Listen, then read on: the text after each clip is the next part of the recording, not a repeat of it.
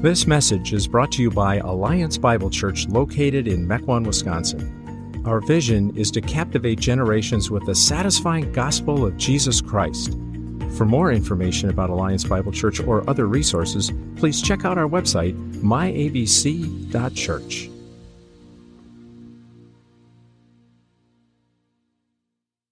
If you have your Bibles, would you open them, please, to uh, Luke chapter 1? And while you're doing that, I want to make several announcements here. First of all, if you're visiting with us, welcome, uh, whether you're visiting here or online. If you would like to take a next step, get connected to our church, use the Connect card to do that. We've got paper cards in the back of the room. You can access it through the website and the app as well. And uh, we want to be helpful to you. Additionally, if you are newer to the church, next Sunday, we've got our Discover Alliance luncheon following the 1045 service. Uh, you'll meet some of the staff, hear a little bit about our vision and values. We'll feed you, we'll feed your kids. Come on out for that. Let us know you're coming, register, and uh, we'll take care of you. Uh, Christmas Eve is coming up. I want to let you know how we're doing that. Christmas Eve is typically our highest attended services throughout the course of the year. And uh, while COVID may naturally take care of mitigating some of the overcrowding, we're not going to leave that to chance. So here's how we're doing it this year. Service times are 1 o'clock, 2.30, and 4. Okay, 1 o'clock, 2.30, and 4. The 1 p.m. service is going to be reserved for high-risk individuals only. You know who you are.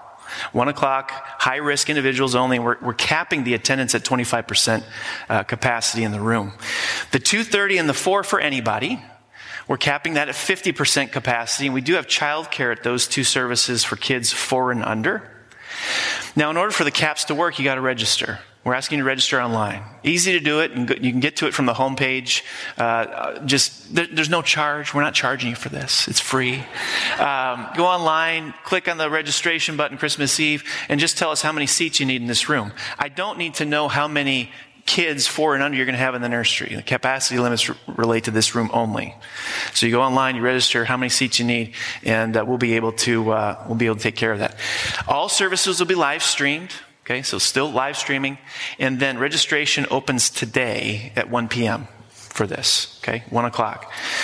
Uh, next, uh, giving is uh, church finances can be exhibit A with the cliche out of sight, out of mind, particularly in a year like this one where we've got about half of our folks still online, half here. I want to make sure where you know that, you know where we stand as we head into December. Um, it's up there. One thing that's not in there, but I, I, want to let you know about our benevolence fund has been doing very well this year. Your generosity that is appreciated. We've been able to help people through it. We're positioned to help people uh, in the in the future here as we continue to muddle our way through this uh, period of time. But that's very healthy. Um, uh, the, the general fund, which is the, the missions and, uh, excuse me, the ministry and operations fund, the main fund of the church, and the missions fund, they're lagging behind a bit. Uh, December is a great time to make that up. And uh, a radical generosity is an effective means of making progress as disciples of Christ. So keep that in mind as we go through this month. Now, in spite of all of that, there is no recession in the kingdom of God, and gospel ministry has not been put on pause. Uh, over the course of this morning, as you heard, we are baptizing seven individuals who have been purchased with the blood of Christ. At Thanksgiving Eve, you heard stories of how God is using our church to um, m- do meaningful ministry, profound ministry in the lives of people in our church. And additionally, both through our in-person and our online services, we're continuing to serve between eight and 900 people uh, on a Sunday morning. So we're, we're not taking our foot off the gas. We are continuing full steam ahead because the stakes are high. The stakes are heaven and hell. We don't stop. Uh, we're going to keep going. Uh, so keep that in mind. And lastly, I want to give you an update on our Thanksgiving Eve offering. You recall that we took a special offering for the Raven School in uh, Zambia in Africa. And thanks to your generosity, you gave more than uh, $13,700. So here's, here's what that means. Here's what that means. Every kid you see pictured up there has been scholarshiped not just for a semester, but for a year and then some. And then some. So thank you for that. I, as soon as I found out, I let uh, Bruce Chittimbala, who's the director of the school, I let him know that. And he replied within a half hour, all the way over in Africa. I sent him an email. He replies within a half hour, a very long email. Okay, I'm not going to read the whole thing, but I, I thought you'd want to hear this from him. Here's what he said Pastor Brian, a big thank you to you and your wonderful community of believers at Alliance Bible Church for yet again such an incredible gesture of generosity. Thank you on my behalf and on behalf of every child and every household that will be touched by the blessings of this gift. It makes it much easier for us, my team and I, to go back to each poor household with a child in need of a scholarship and say to them, Merry Christmas. The Lord's favor is upon you.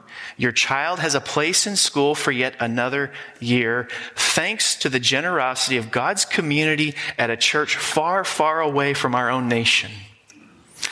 He says that gift from far, far away part plays well into the message of Christmas, a message that is otherwise tough to sell here with so much neediness.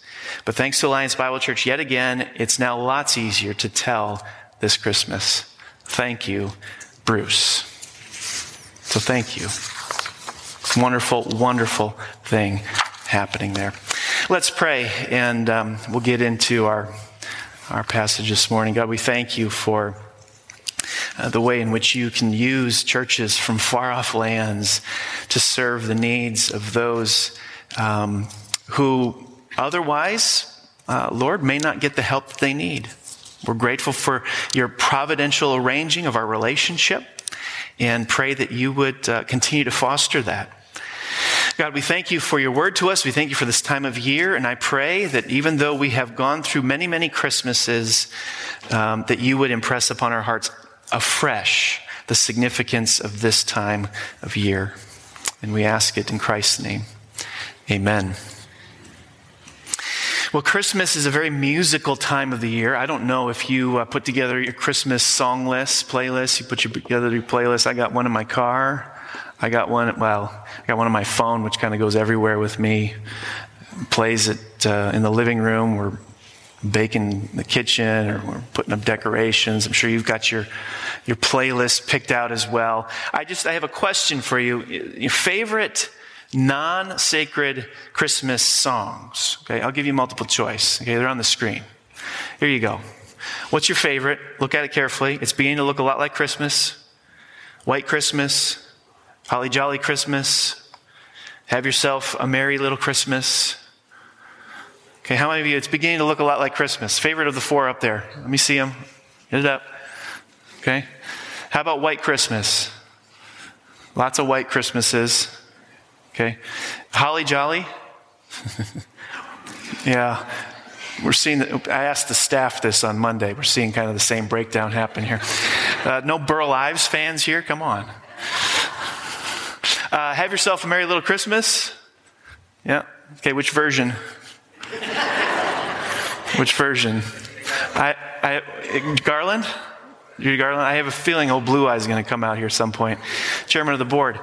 Yeah, um, Christmas is a very musical time of the year. And in fact, ironically, Christmas was a very poetic time of Jesus' life.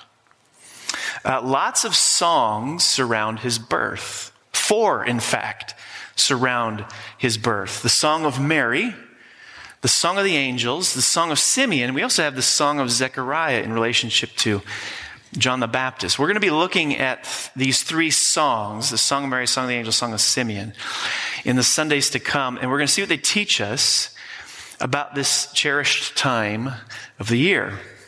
So let's dive in. Let's look at Mary's song, the Magnificat, Luke chapter 1, starting in verse 46. Let me read. And Mary said, My soul glorifies the Lord, and my spirit rejoices in God my Savior for he has been mindful of the humble state of his servant.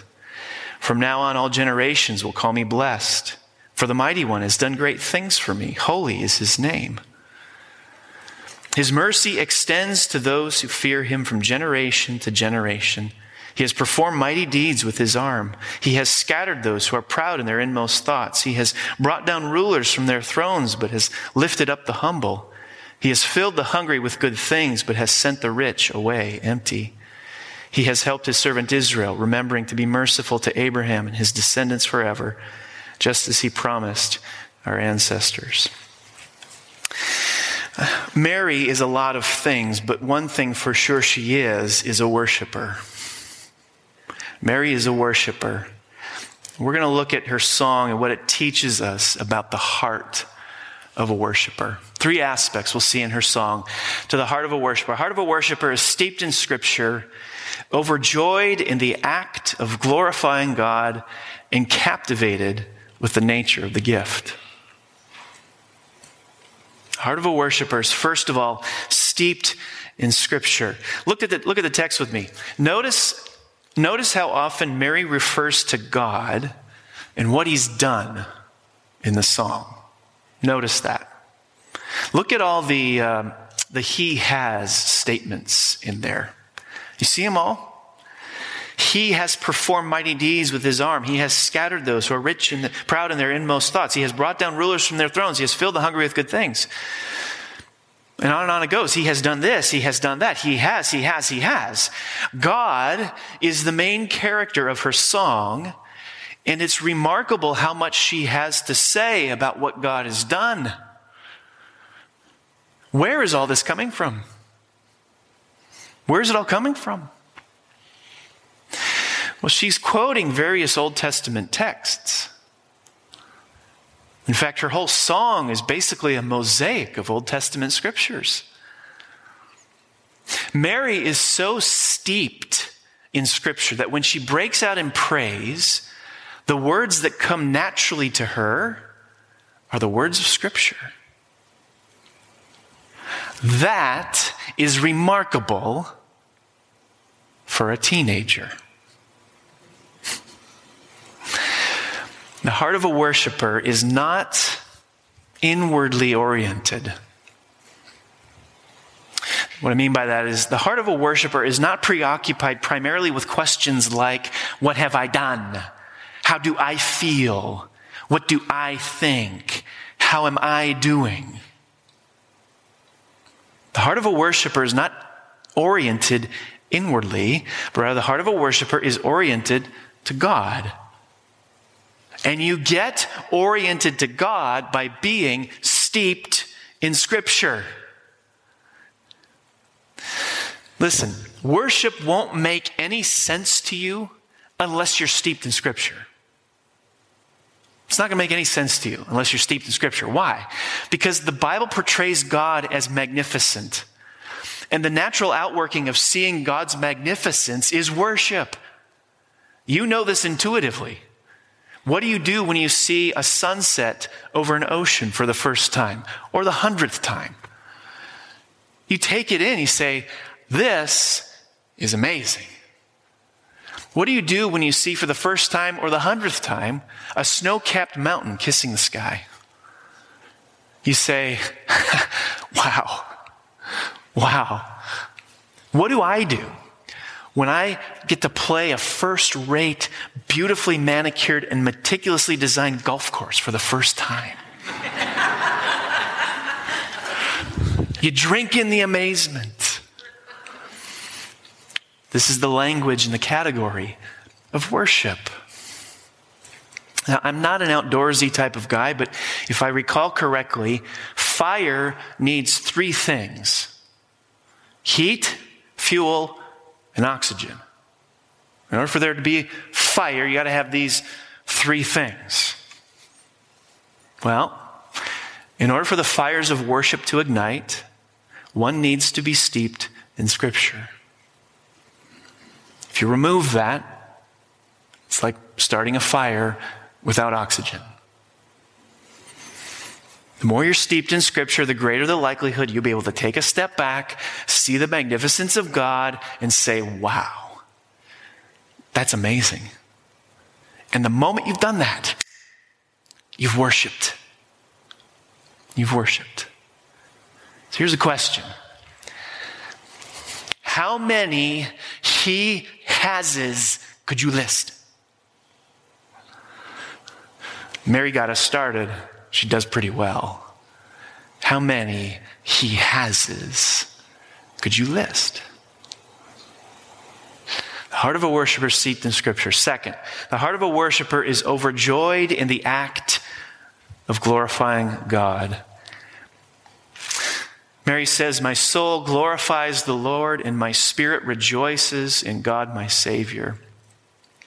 Songs are poetry. In the case of biblical poetry, we have this thing called parallelism, where one line of poetry defines or explains the other line. So notice, if you will, Mary both glorifying the Lord and rejoicing in God.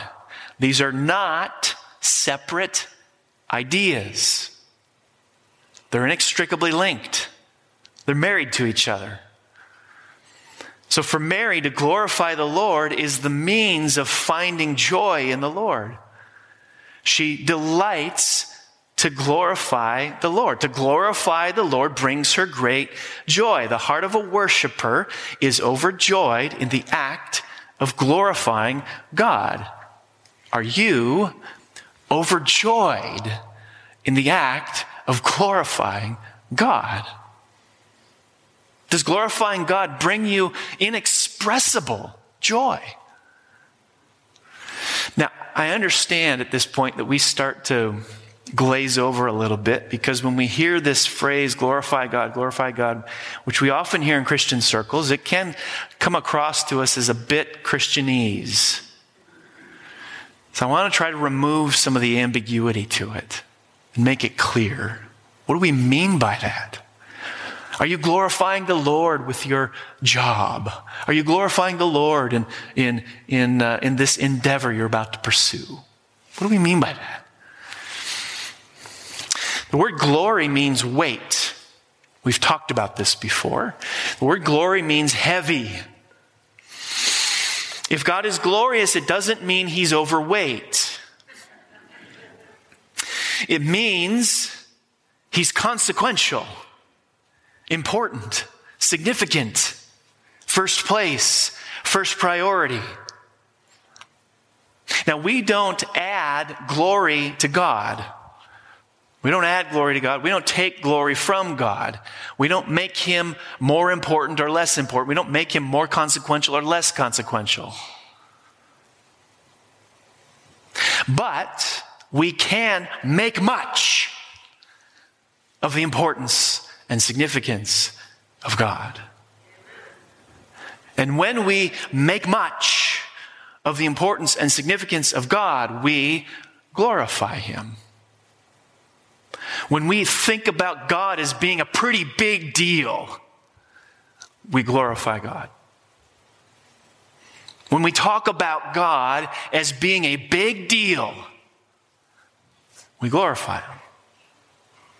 When we act as if God is a big, big deal, we glorify Him.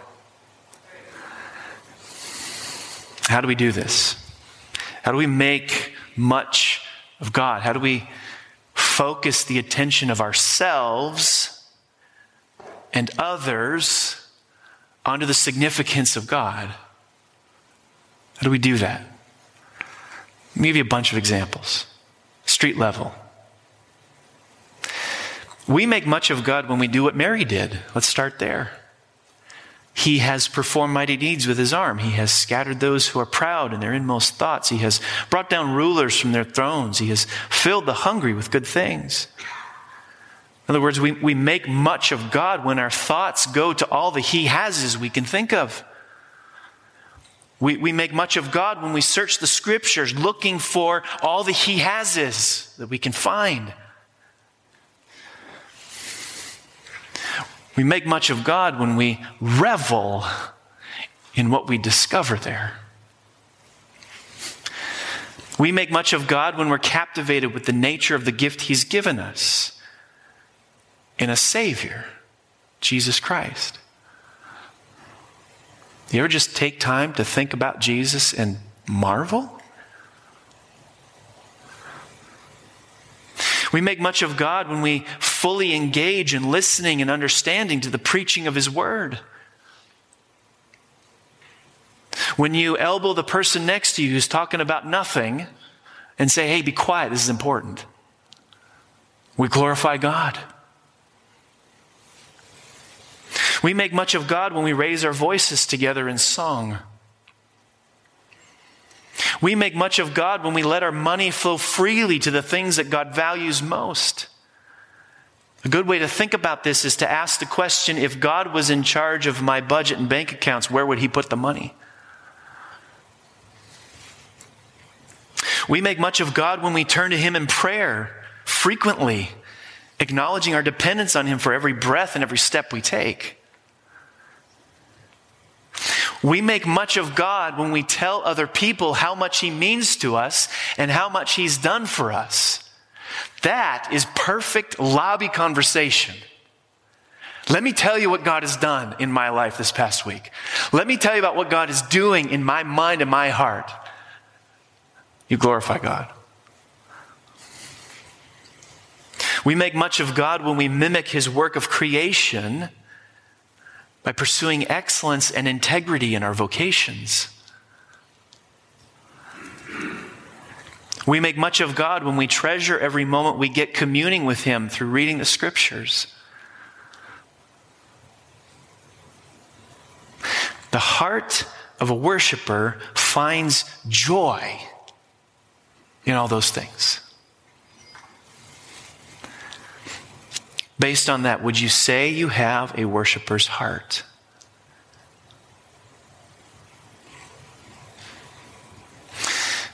It's not just a matter of doing these things, it's also a matter of finding joy in doing these things.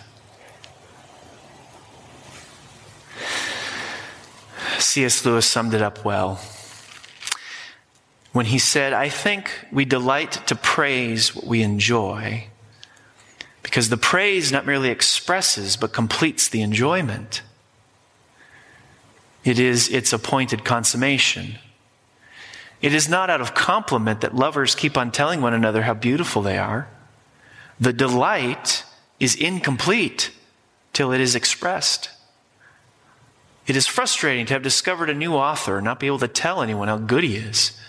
To come suddenly at the turn of the road upon some mountain valley of unexpected grandeur and then to have to keep silent because the people with you care f- for it no more than for a tin can in the ditch. To hear a good joke and find no one to share it with. Fully to enjoy is to glorify. In commanding us to glorify Him, God is inviting us to enjoy Him. Your enjoyment of God isn't complete until you've glorified Him. Third, the heart of a worshiper is captivated with the nature of the gift. Right out of the gate in the first verse of her song, Mary identifies the nature of the gift when she addresses God as my Savior. My Savior. Now, this might seem obvious, but there are subtle ways in which we drift from this foundational and primary understanding of Savior. Let me mention a few. Rather than seeing Jesus as Savior, we can see him instead as therapist. And when Jesus is primarily therapist, we turn to him in order to find happiness and fulfillment. We turn to him to fill our emptiness. We turn to Jesus to make us feel better. We turn to Him to help us reach our full potential. Or rather than seeing Jesus as Savior, we can see Him primarily as moral example. Jesus is, is, is, when He's primarily moral example, we turn to Him in order to emulate His behavior. He becomes the paradigm we try to follow in pursuit of our own self improvement. We, we look to provide, we look to Him to provide us with, with moral structure. Or rather than seeing Jesus as Savior, we can see him as activist. And when Jesus is primarily activist, we turn to him as a model for political, social, cultural transformation in order to build a more just society. And when Jesus is primarily activist, the church ends up finding its greatest unity around political and social projects. Now, there's a sense in which Jesus is and does all of this, but the scriptures never announce him this way. They don't present him this way. The primary role of Jesus in the heart of a worshiper and in Mary's song is Savior. The heart of a worshiper approaches him this way. So, if the heart of a worshiper sees Jesus as primarily Savior, this also says something about how a worshiper sees him or herself, does it not? If Jesus is primarily Savior, that means what about me? I need saving. I need a rescue. I need a deliverance. But from what? We don't need to look outside the Christmas story to find the answer to that question. Let's turn to Matthew's account of the Christmas story. An angel appears to Joseph and says, Mary will give birth to a son. You're to give him the name Jesus because he will save his people from their sins.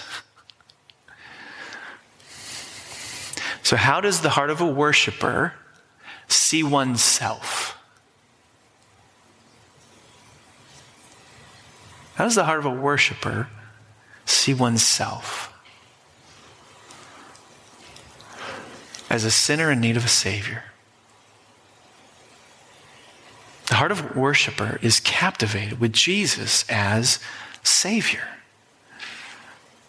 Let me tell you something. This is incredibly freeing. It's incredibly freeing because if Jesus is therapist, there's still a tremendous amount of pressure for you to be a good patient. There's still a tremendous amount of pressure on you to take the necessary steps to become happier and more fulfilled. There's still a weight placed on your shoulders. And there's a sense in which Jesus then becomes the means to the ultimate good, which is happiness. As though happiness finds its terminus in something other than Jesus. If Jesus is moral example, there's still a tremendous amount of pressure on you to be a good student, Hey, pay attention. Do this, do this, do this. Don't do that. To listen to everything he's saying and then go out there and emulate him. Have you read the life of Jesus? Good luck with that. If Jesus is activist, there's still a tremendous amount of pressure on you to be a good activist as well. But if Jesus is Savior, there's no pressure on you. May I say that again? If Jesus is Savior, there's no pressure on you. None. Why? the scriptures don't convey to us we're injured and need treatment. The scriptures convey to us we're dead and need resurrecting. There isn't a lot of pressure placed on dead people because the expectations are pretty low. Jesus did not come primarily to give you a boost in getting your act together. He came to raise you from the dead. Embracing Jesus as Savior is the most freeing thing you'll ever experience. And it's the most exhilarating, electrifying, and invigorating thing you'll ever experience. In preparation for this message, I began researching and reading firsthand accounts provided by plane crash survivors.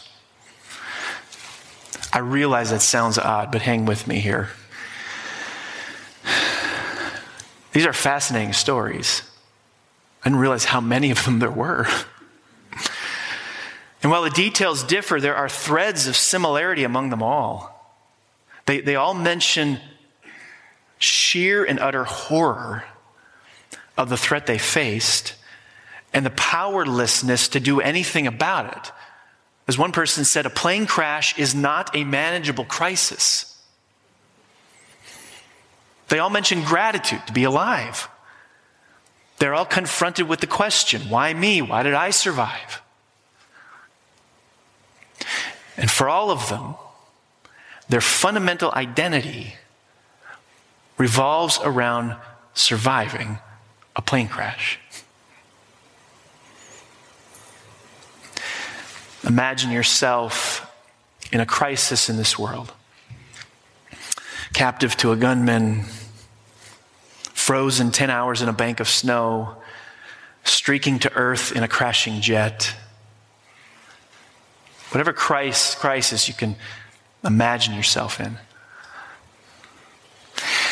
I tell you, on the authority of God's word, your condition right now, at this moment, is more critical and more urgent and more threatening without a Savior than anything you can imagine. The heart of a worshiper gets this. The heart of a worshiper is transfixed, riveted, captivated by the nature of the gift. Jesus, Savior. Let's pray.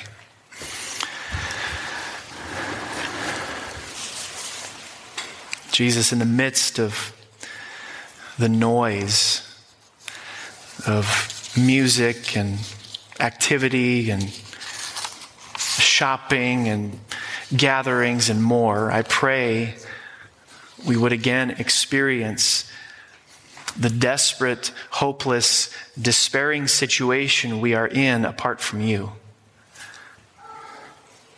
Our condition is of such a degree that only a miracle can spare us from our demise. And a miracle, Jesus, is what you are. That you would leave your throne in heaven behind, enter into our world of corruption and sin, and live and die in our place, all to rescue badly marred people like us, is a gift too marvelous for words. Jesus, I pray for those who have yet to receive you as Savior. I pray that you would bring them to their knees, seeing for the first time their true condition, and throwing themselves at your feet, pleading for mercy. And Jesus, I pray that our hearts would soar in worship, just like we see happening in Mary, that our hearts would soar in worship and adoration and devotion as we ponder what it means for you to be Savior. We do that now for your glory alone. Amen.